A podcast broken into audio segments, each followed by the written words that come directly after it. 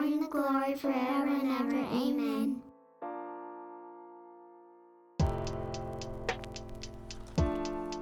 Welcome to the podcast. In and Through exists to equip the church to be hearers and doers of the word. My name is Tim. And my name is Marshall. Marshall, before we get started, I got to tell you something. You always ask me how I'm doing. I do. I gotta say I'm good. Good. I got up this morning, Mm-hmm. decided I was gonna make some breakfast. Okay. I was gonna make some uh, scrambled eggs. Okay. It's always a good one. I I decided that I was gonna cook them in butter Okay. because, and I opened up the fridge, and in the fridge there was a cup, a little plastic cup.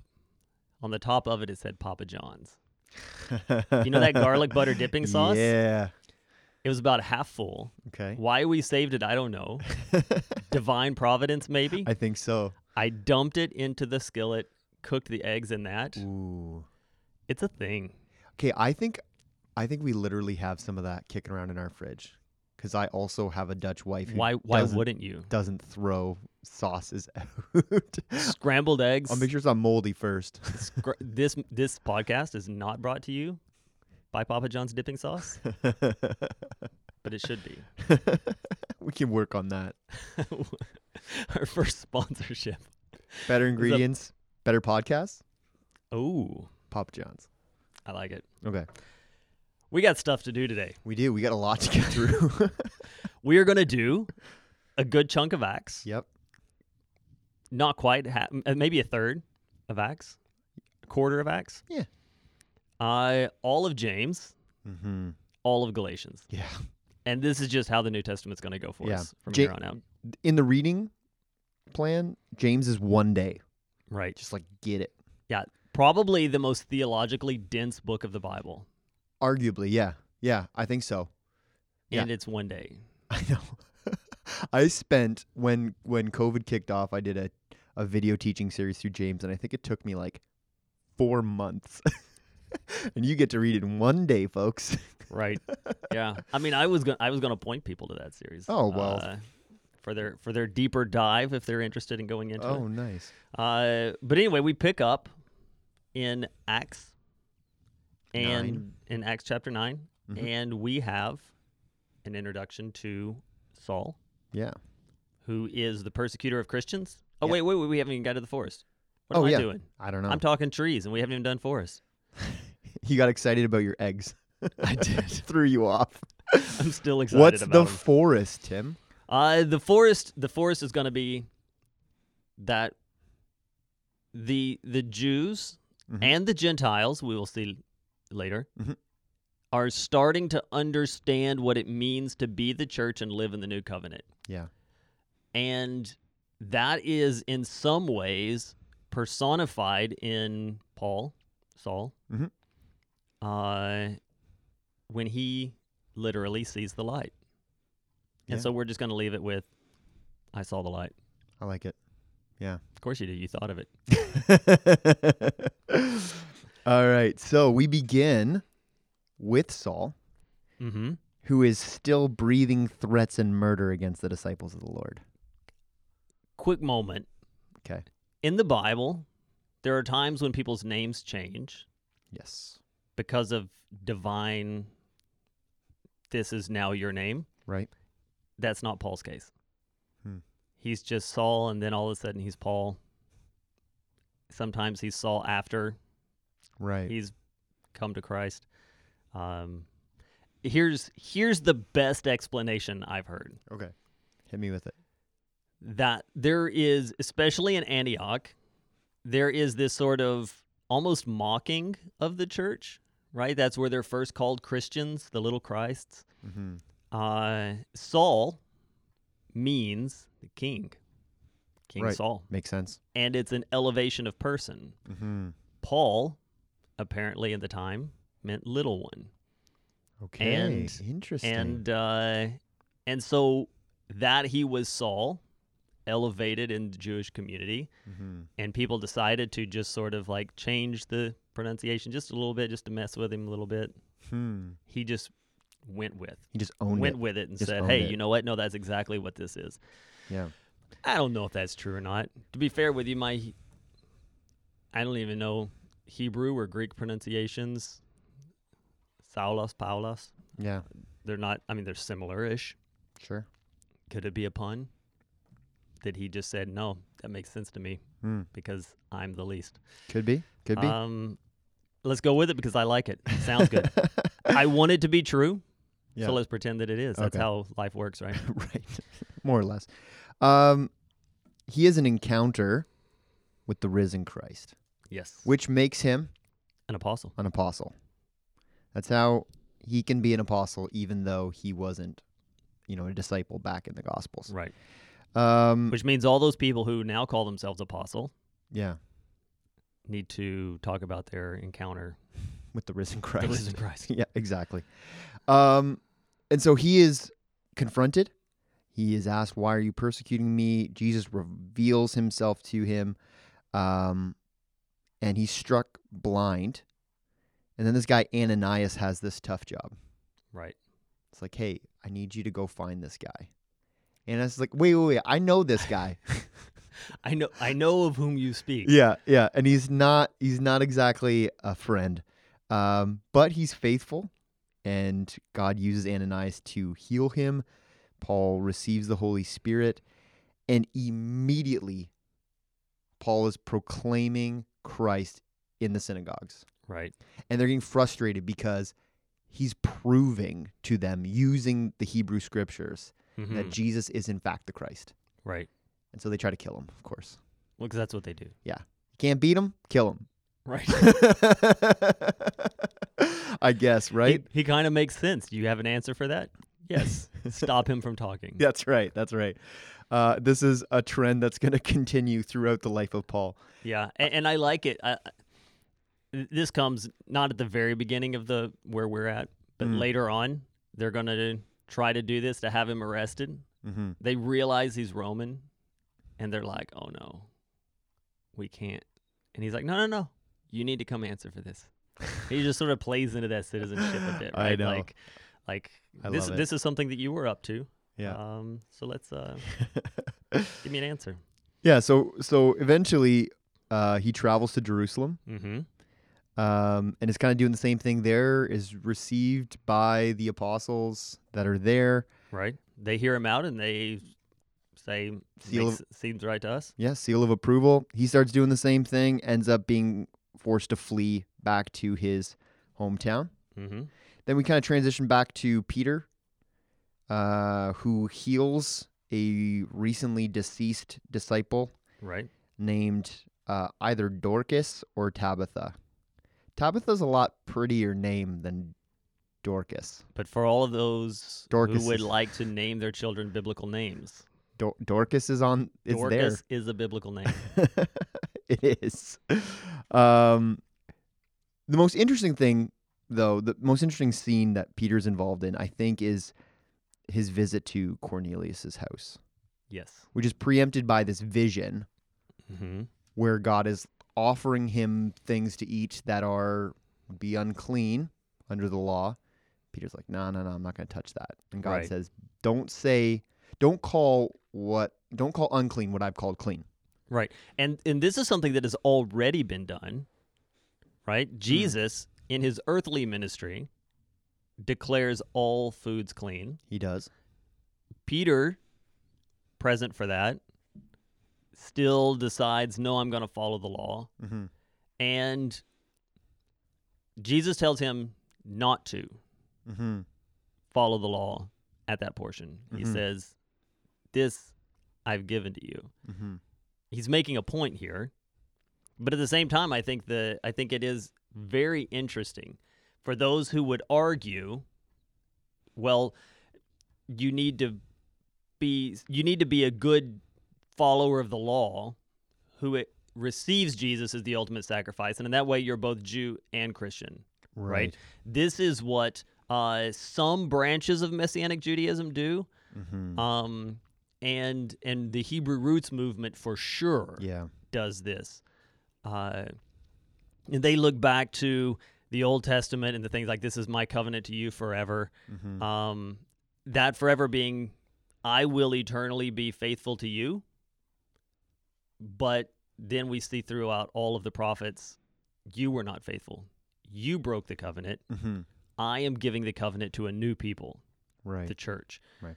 Um, and so what they want to do is they want to say, well, you have to be a good Jew. You have to be uh, a good Jew who then receives Jesus. That's how a person is actually a follower of God yeah. and pleases God. To that, I think the greatest two challenges, three challenges the book of Hebrews, the book of Galatians, which we'll look at here in just a little bit, Mm. and Peter and this sheet Yeah. knit at four corners. Yeah. And so Peter ends up going to Cornelius's house. Mm-hmm. He preaches the gospel to them. Right. They receive that message. They receive the Holy Spirit. And he's like, hey, can anyone withhold water for baptism from these people? Interestingly, they received the Holy Spirit, and then the question is whether or not water would be withheld. Right. It is not that they are baptized, and then in a greater baptism, they receive the Spirit. Right. Just wanted Just going to leave that out there. Just wanted to put that on the table. Peter goes back to give a report to the church to let them know about the good news. And it's you know, it's it's relatively well received. I think people are excited. People are Mhm. skeptical at first. They are. It, it almost when when Peter comes in to talk about what happened at Cornelius's house amongst the Christians in Jerusalem, it's almost as if he's apologetic. Yeah. I didn't see this coming either. I'm just telling you what happened. right. Yeah. So do with it what you will. Yeah. There and what's what upsets them is that he ate with them. Right. That's the big that's the problem. Right. Y- You, mean- went in their house and you ate with them. How could you, Peter? And on the way on the way there, before I even got there, I had a pulled pork sandwich because God declared it clean. Right. so um, then we kind of get this discussion about the church in Antioch, which you already mentioned was the first place where the disciples were referred to as Christians, Mm-hmm. uh, little Christ. It was uh, initially a derogatory term, but again, the Christians just, Reasonably so, yeah. just own it. They're just Sure. like, yeah. Right. And like throughout church history, there's been derogatory terms that have been placed on people. Anabaptist. Yeah. Or fundamentalist. Mm-hmm. Yeah, I wear that badge. Sure. Mm-hmm. I mean, it might not mean what everyone thinks it means, but who Yeah, cares? That word. you keep using that word. I don't think it means what you think it means. Um, yeah, and so we hear about Barnabas, and he goes and fetches Saul, brings him back to Antioch. They're teaching. The church is being blessed. Um, There are questions about the law. there are. The Jerusalem Council, they asked the question we have all these Gentile Christians Mm-hmm. that are now coming in and they're not doing things that we've always. uh, Okay, so the, the church is like five years old at this point, Mm-hmm. but we never did it that way before. Right. This is this is the church coming to the Jerusalem Council and saying we've never done it like this before. Mm-hmm. Uh, so it's been a part of the church ethos for a very long time. Um, and and the the council there says, listen, they don't have to follow the law. This there's nothing there's nothing in the teachings of Christ that recommend a person needs to follow the law. It has been fulfilled in Christ. Yet it would be good if you did a couple of things just to keep peace amongst the church. Yeah. And I think that's something that we still deal with, right? We're going to see in Romans conversations about, hey, you know what? Don't cause people to stumble. Right. And if what you're doing causes people to stumble, you're better to stay away from it. yeah. And that's the argument that they receive here. He's not saying this portion of the law still matters. Mhm. He's saying these kinds of things are going to cause people to stumble. Don't cause people to stumble. Mhm. Seek peace within the church. At the same time, that is not license for people to say, "Oh, you're causing me to stumble, so change everything that you're doing to the way that I want you to do it." Right. Um, keep in mind, if you choose to wield that sword, Paul calls that person the weaker brother. Yeah. Yeah. Yeah. People getting in a twist over things. Right. So legalism doesn't make us the more holy; it makes us the weaker. Yeah. Yeah. So he's saying, for their sake. Yeah.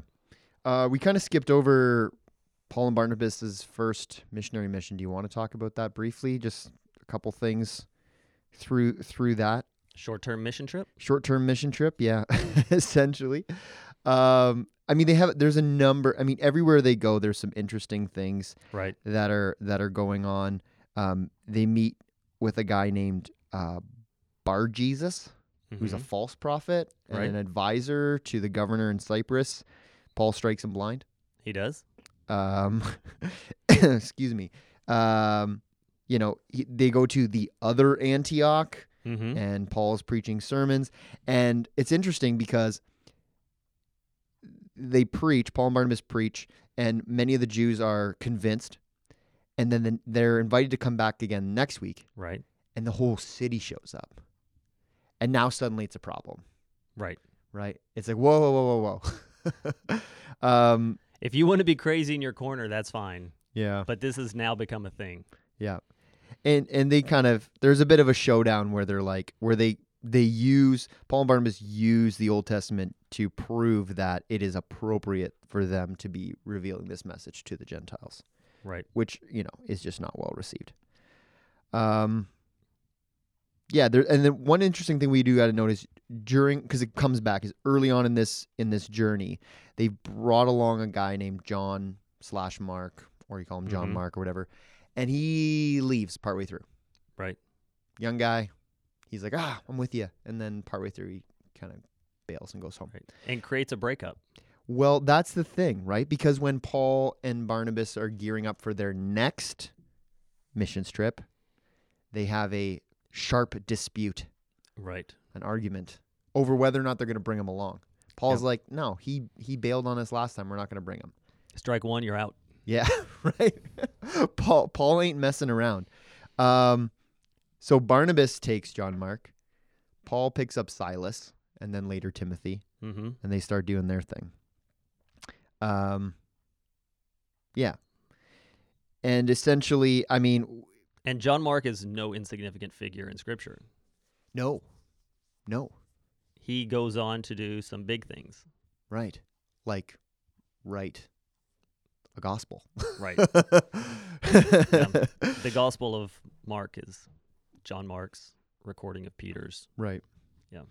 Um, I guess we'll just we'll let's stick let's stay in Acts then and just kind of Sure. wrap wrap that up before we get into the the epistles here. Um, Paul has this vision and a call to go to Macedonia, Mm-hmm. and he comes to the city of Philippi. Uh, Philippi being named after Alexander the Great's father, Philip. Uh, we're talking like northern Greece. This is kind of out of the way. This is a this is a long ways from home for Paul to be traveling. Um, and we get a series of conversions Mm-hmm. that happen. The first one is Lydia, Right. who is a wealthy merchant woman. Right.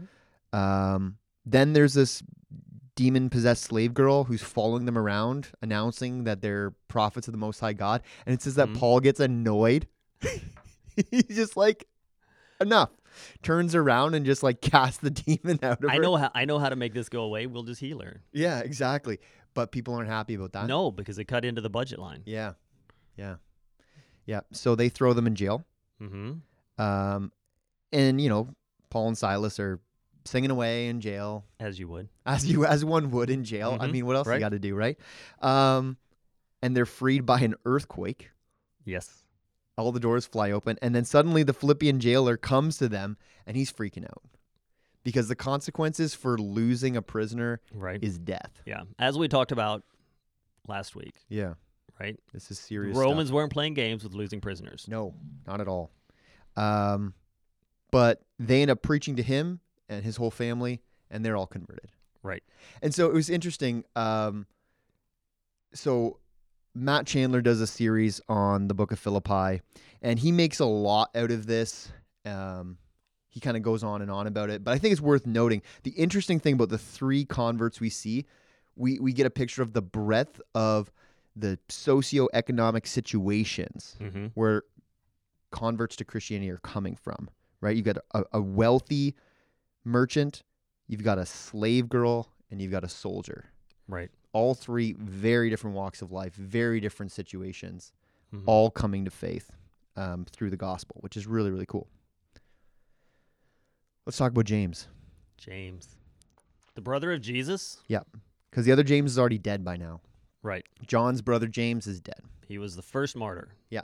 No, Stephen was. Oh, the first martyr of the apostles. Yes. Okay. Yeah. Sure. I'm with you. Uh, but he doesn't take time to call himself the brother of Jesus. No, he does not. He calls himself the servant of Christ, Mhm, mhm. um, which is a big deal for any sibling group. That's true. that is that in and of itself is the power of the Holy Spirit yeah. at work. Yeah. Totally. hmm Totally. Yeah. The the Book of James is really cool. It's it's extremely practical. It it is it is the shortest live your faith sort of systematic theology Mm. that you that there is. Yeah. Um, the if you were going to throw an umbrella statement over James, putting you on the spot Okay. because you've taught it extensively, Sure. how would you throw an umbrella over the Book of James? Live authentically. Mm, I think. yeah. I think is good. So something like be doers of the word, not hearers only. Yeah. I flipped that in a sermon not long ago and said be hearers of the word, not doers. I mean, b- both are true. you got to hear it. You got to continue to hear it if you're going to do it r- properly. right. Yeah. And so there's there's all of this talk in here about what it means to have action Mm-hmm. and faith. Mm-hmm. a lot of people find these this to be like this really bizarre contradiction of things. Right. Um, it is, it's not bizarre. It's not contradictory. It doesn't even need to be explained away. To me, it, it really only makes sense. Basically, what he's saying is this: if you're an apple tree, prove it mm-hmm. by making apples. Yeah. Apples hanging from a tree do not make it an apple tree. Mm-hmm. The apples hang from a tree because it's an apple tree. Yeah. if you go and you tie strings around the stems of your apples and put them on your tree out front, it doesn't make it an apple tree. Yeah. It makes it a tree with apples. yeah. Well, essentially, he's like, I mean, even early on, right, when he's talking about not showing uh, partiality, right? Mm-hmm. Partiality proves that you do not love your neighbor as yourself, is Right. essentially what he's saying. Right. He's like, one of the foundational teachings of Christ. And if you're showing partiality to the rich over the poor, you're not doing that. Yeah. So, so like, the, here's the practical application, folks. Like, if if you if you claim this, then then do it. Right. Yeah. I think what people really stumble over is the the whole faith without works is dead. Right. Right. The, yeah, and, and I've I've heard people make an argument in their own favor, trying to say it doesn't say that I don't have faith. It says that my faith is dead, as if that's a better thing. And in the moment, I just said, I think having no cat is better than having a dead cat Hmm. because that just stinks. And then and then I thought like I got to think that through. Maybe that's not a good analogy. no, I like it. It works. But- I'm with you. The the the the verse. I think one of the verses that we we have to address, we have to unpack, is uh verse 24 in James chapter two. Okay. You see that a person is justified by works and not by faith alone. We are going to read Paul say almost the opposite Mhm. thing in Galatians. How do we reconcile that? I did a deep dive and I'm going to try to help our listeners wrap their minds around All it, right. Okay? The problem with doing a deep dive is you have to be able to swim back to the top. Okay, I'm not, I'm not. We're gonna we're gonna take a peek under the water. We're gonna have our like little snorkels on. We're not gonna go. Right. We don't got scuba scuba gear here. Okay, so essentially, what James is talking about when he talks about someone justifying their faith with works, right? Being justified by those works is justification amongst the body Mm-hmm. before man, right? We as believers, as people who constitute the church of Christ, need to be discerning, right? And so as we are as we are looking around and seeing our brothers and sisters, like we justify our faith, the authenticity of our faith through our works to one another, Right. right? But we are not justified before God by our works. Mm-hmm. That's through faith alone. And that's what Paul is going to be talking about in Galatians and in several other places.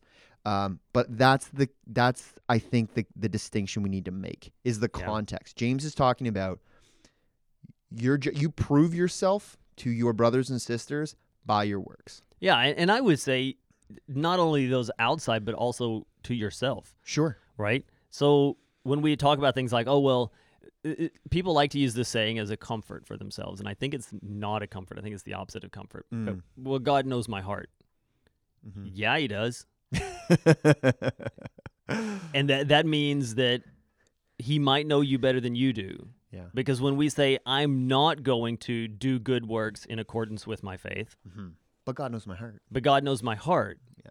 What he knows is that you aren't living in faith Yeah. in such a way as to say, I've died to myself.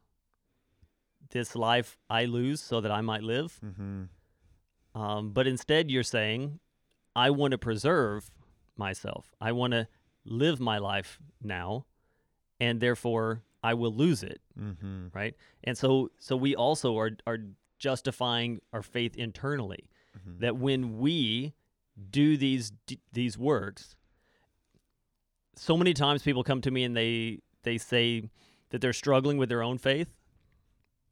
I think one of the reasons that we struggle with our own faith is because we know deep down that we're not doing things in, by faith.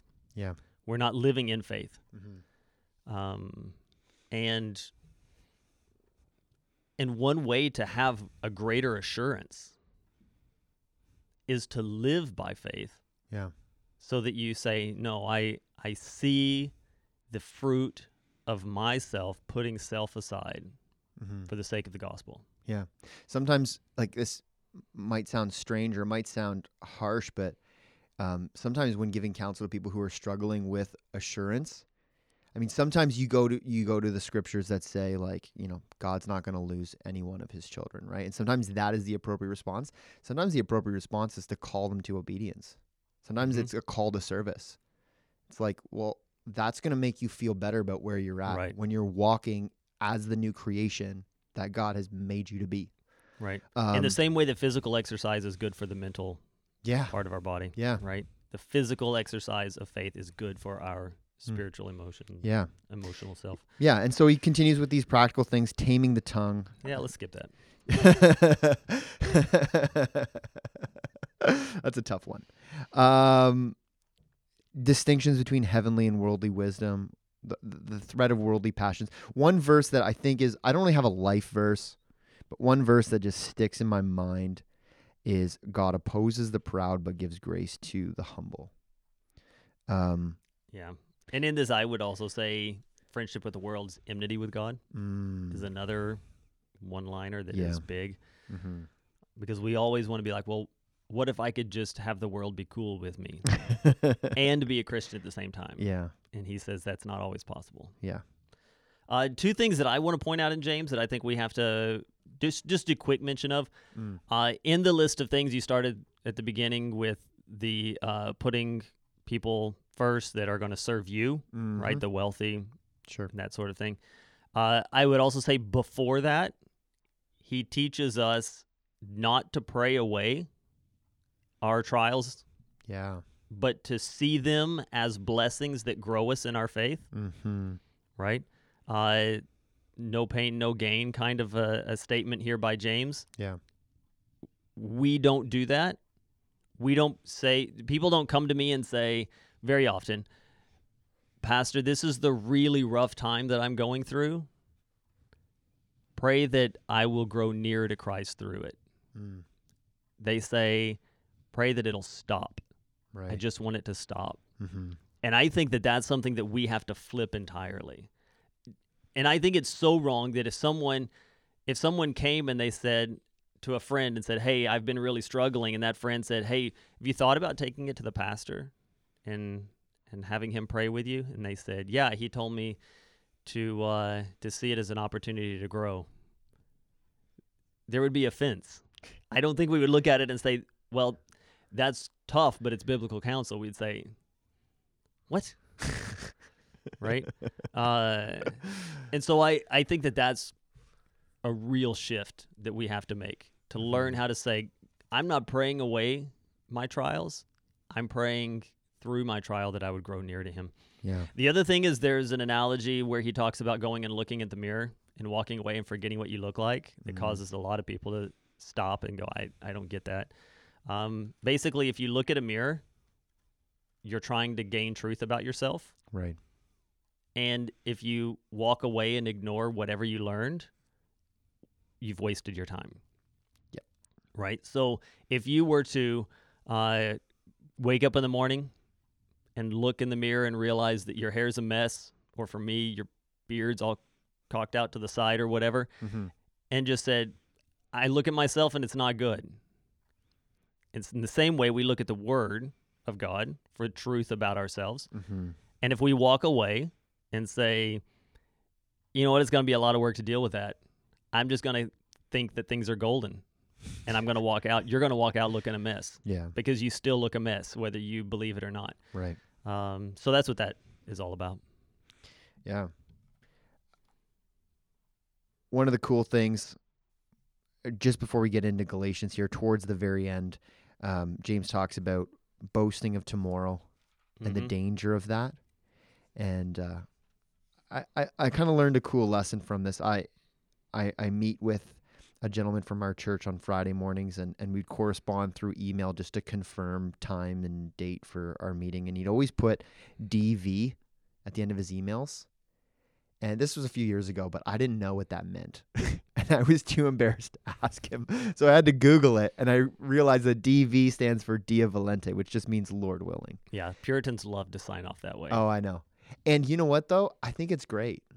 I think it's great. Um, Mhm. You know, we're sometimes we're only making plans for like the next day, but just understanding that God is sovereign, plans might change. He might insert something into the situation um, that will change that.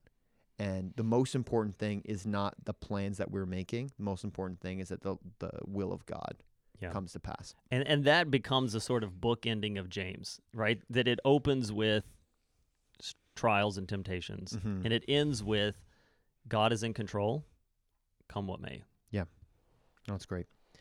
Uh, we get into Galatians, which might be the spiciest of Paul's epistles. Yeah, maybe First Corinthians, That yeah, that one too. Yeah, but okay. uh, but Galatians. I mean, he even gets into it with Peter. he does. He calls Peter out. Uh, yeah, I mean, first P- Paul just establishes his own authority Mm-hmm. as an apostle to be writing these things and to be correcting these things, and he's gonna tell them some hard things because people are distorting the gospel. Right. right? Um, and this gospel, the gospel is not a thing of man that can be tweaked and tuned and changed and disregarded. This is Reframed. yeah, this is something from God. Right. So don't touch it. Don't mess with it. Even going so far as to say, if I were to at some point come back to you with something different, Mm-hmm. if an angel from God came to you with something different, Don't listen. disregard it. Mm-hmm. Um, yeah, Paul talks about this whole, you know, uh, argument that he got in with Peter over the whole eating with Gentiles. Peter caved for a while to the He did. pressure, which is like so not Peter. No, it's not. I'm disappointed in Peter. You know what? I'm sure that affects him. Not anymore, does it? he doesn't care now. Um, I he I did not live to Marshall's standard. Yeah, That's what right. Peter's thinking. That's right. Oh boy.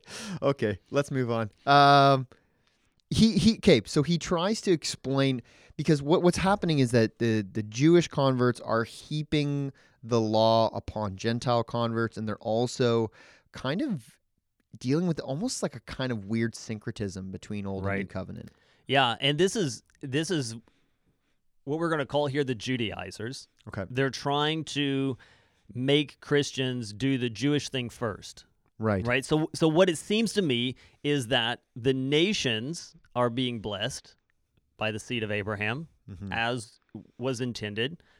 Christ's atonement is for the nations. These people are being brought in, but instead of being, hey, brother, happy to see you, glad to see the kingdom of God growing, they're thinking, that guy just got here. Why are we getting paid the same? Hmm. and uh, and so what they're trying to do is they're trying to say, no, this is how things go here, and you need to you need the whole history not only understood from the Old Testament, but also lived and practiced and recognized. This is what was happening in Antioch that the apostles that the, the council took care of. Uh, it is happening here in Galatians. Mhm. In Hebrews, we're going to see a, people reverting back to Judaism for these same reasons. Mhm. And it happens today. Sure. This is not a heresy that is gone. We, we already mentioned that there are forms of Messianic Judaism that are more Judaism than they are Messianic. Yeah. It, it's not just like, in, in some cases, it is not to say, oh, well, my heritage ethnically is Jewish, Mm-hmm. but I'm a Christian Right. it's more than that. I, I have a friend who had a guest speaker come. I, I'm not going to mention the organization uh, because I don't know if it's universally true of the organization. He had a guest speaker come. They had two services, uh, and in the first service, this guy stands up and and he's talking about you know their brand of messianic Judaism, and he explains the gospel brilliantly, and then he says, 15 minutes into a sermon, this is why Christ came for the Gentiles. But for us Jews, my friend got up from his first pew, put his arm around the guy on the stage, and said, Brother, thanks for coming.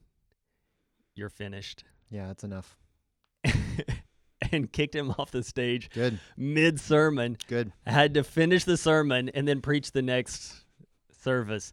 Uh, Preach because Galatians.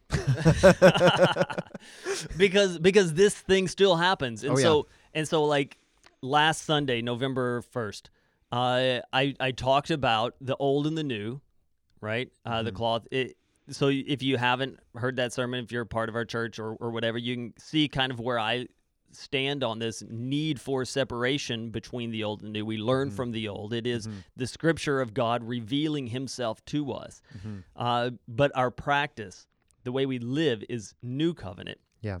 and calls for us to go back into Judaism or to practice Judaism are done away with throughout the Old Testament or the New Testament, Mhm. right? And that is a huge part of what's going on here in Galatians. Yeah. Yeah, because Paul tries to explain to them that you know, being under the law, because the reality is this if you are under the law, you place yourself under the law and you do not completely obey it, you are cursed. Right. Right? Anathema. The whole point of Christ coming is that he became a curse for us so that Right. we no longer have to bear that burden anymore. Doesn't mean that that the things that God revealed to us in the law are of no value. But we're just not under that in the same way that the Jewish people were. Right. And to practice it is to put yourself under mm. it. It's to say, although Christ fulfilled the law on my behalf, I'm going to give it a burn. See what happens. right? It, it just doesn't make any sense. And it can be, it can be ultimately devastating in that it causes us not to live by faith, but Mhm. by our works. Yeah, yeah, because that's then that's essentially what he says, right? That, that the people who are leading them into legal legalism are leading them away from Christ, and he says, "I wish that those who unsettle you would emasculate themselves." Right. That's the Right. spiciness of Paul. It He's is. like, "Oh, they want you to uh, be circumcised. They might as well just go one step further." Um, he is not happy with this. I mean, we like it's sometimes difficult to read emotion through ancient text, but Paul is not impressed by this. He is, and he is, he is. I, I think angry and and righteously so. Yeah, and, and and to be honest with you, this is a particular touch point with me. I know a lot of people are going to be like, "I've never heard of the Hebrew roots movement. It's not really that big of a deal." I have had a number of friends dragged away from the church over this kind of thing. Mm-hmm. Uh, not a large number, four or 5 but that's more than enough. Yeah. Uh, Oh, so yeah. this this is a, a real touch point for me. Um, it, generally, generally, in talking to them, I'm like, well, what do you do with Romans? What do you do with Galatians? What do you do with Hebrews? And their response is always, the Bible's quite clear. Paul's a little confusing sometimes. Paul's a little confusing because you don't know what to do with it because it doesn't fit your. Um, yeah. Yeah, I mean, eh, he kind of concludes with this distinction between flesh and spirit, mhm. right? The things of the flesh, the works of the flesh versus the fruits of the spirit. This isn't so much something that you do in and of yourself in an attempt to meet this legal standard. This is something that grows from within, just as the fruit grows from the tree. Right. right so so paul is not contradicting what james has told us already right we we don't have to get put tied in knots over well do the works matter or don't they matter it's it's what is the basis of our faith versus what is the fruit right Mhm. and and so if you put if you put a requirement that people have to jump through hoops in order to enter in that's a problem Right. that's anti-gospel Yeah, and I would I would say it like this. Uh, just as an example, Lindsay was looking at the Gospel Project children's uh, curriculum, and there were she was surprised to find a lot of people very against it hmm because it has a reform bent to it, okay a Calvinistic bent to it. And some of the people who were criticizing it were saying this idea of by faith alone is going to make a number of children miss heaven because because it is it is not enough to tell people that we we are saved by faith hmm. and our works are a celebration of what Christ has done in me. Hmm. You try to change your child's behavior with that, good luck. So, this is where that critic misses the entire point. To the point that I would go so far as to say to them in a one on one conversation, Do you believe? right yeah to the point that I would say it's an it's an anti-Christian statement. Uh, not to say that that person is not a Christian, but what they are saying is not truth. mm-hmm. Uh, and the reason is this: if at any point you look at Christianity as moral reformation, right then you've missed the boat. Yeah. Um, if you look at it as behavioral modification, you've missed the boat. That is not what we're here for. Yeah. And so, if your idea of good works and faith mean I've got to do things to keep God happy, then you're coming at this from the wrong way mm-hmm. right? That is behavior modification. That is moralism. Yeah. And so if if your understanding of good works and faith in conjunction with how it is that we are justifying, proving all of these kinds of things, what comes first, chicken and the egg kind of a thing. If if you're confused by that, just ask yourself the question, do I look to my good works to say I'm doing enough I think to keep God happy? Hmm.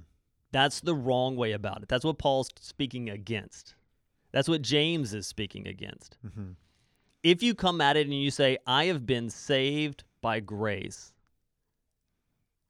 and I want to worship God, I want to celebrate what He's done for me in action, that's what we're called to. Yeah. If you look at it and you say, that doesn't make sense to me, that's not enough, you might not understand the gospel as you should. Yeah. The gospel is not about making bad people good or good people better, as some people err into. It's about making dead people alive. Right. And the works and the obedience that we do is only possible because we've been made alive in Christ and He can redeem those things that we do.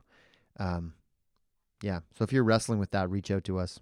We'd love to have a conversation. Mm-hmm. Highlights. Highlights for me, I'm going to go back to the first missionary journey, Paul and Barnabas in Lystra. And they heal a crippled man. Mm-hmm. And everyone's freaking out. They're so excited. They're like, it is Zeus and Hermes among us, right? They, they, they assume that these two men are the Greek gods incarnate. Mm-hmm. And and in fact, the, the high priest is like bringing down like a bull to be sacrificed for them, which I just like trying to picture that. And Paul and Barnabas are just beside themselves. They tear their robes and they try. They're like, "Why are you? Why are you doing this? Mhm. Like, don't you understand? Like, like God allowed you to persist in these delusions, but the time for that is over. Right? The time is now to to turn to your Creator. Um, and it says that even with these words, they scarcely restrain the people from offering sacrifices to them. And just the picture of it, I find kind of humorous and and probably very frustrating for Paul and Barnabas. Yeah, I, I'm gonna go. I'm gonna go there too. Maybe maybe this isn't necessarily a highlight, but a touch point that I think needs to be to be talked on again. So maybe I'm not playing by the rules. Sure, Uh, but there are a lot of miracles that take place at the hands of the apostles. that's true. And this is where a lot of people are going to come out and they're going to be like, "Oh, look, the cessationists just breezed over all of that as if it wasn't there." Right? uh, so I don't think we can do that. I don't think that's justifiable. I, I think what we need to do is we need to to step up to it and say, "Well, how does this fit inside of what I would consider myself to be a cessationist?" Mm. But I want to determine what that means, right? Um, it it means things have ceased.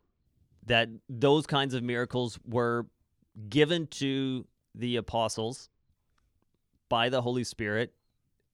I think that's what Mark 9's ending is about. Not about all of the church to come, but about these particular apostles that he is speaking to in that moment.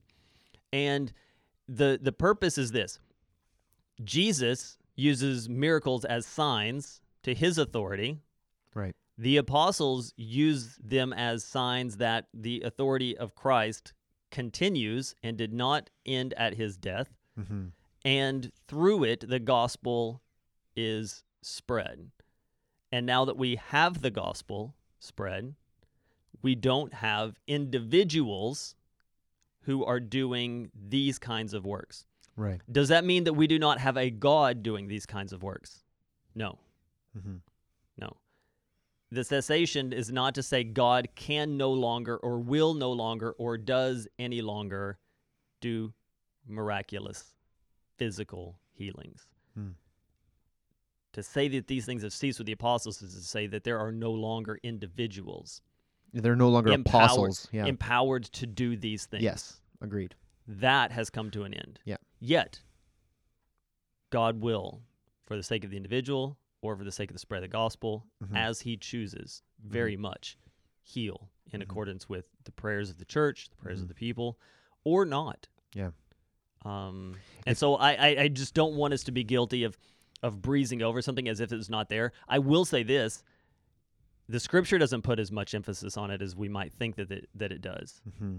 in the story it's it's there in acts and in luke's historical account never in the epistles is there a big deal made about the capacity to heal only in the historical account Mm-hmm. right these are the things that took place but Mhm. the heart behind what you need to know doesn't at all deal with physical healing Yeah. Yeah. If you come across people calling themselves apostles or saying they have a special anointing to perform miracles, run. it's suspect Yeah. yeah.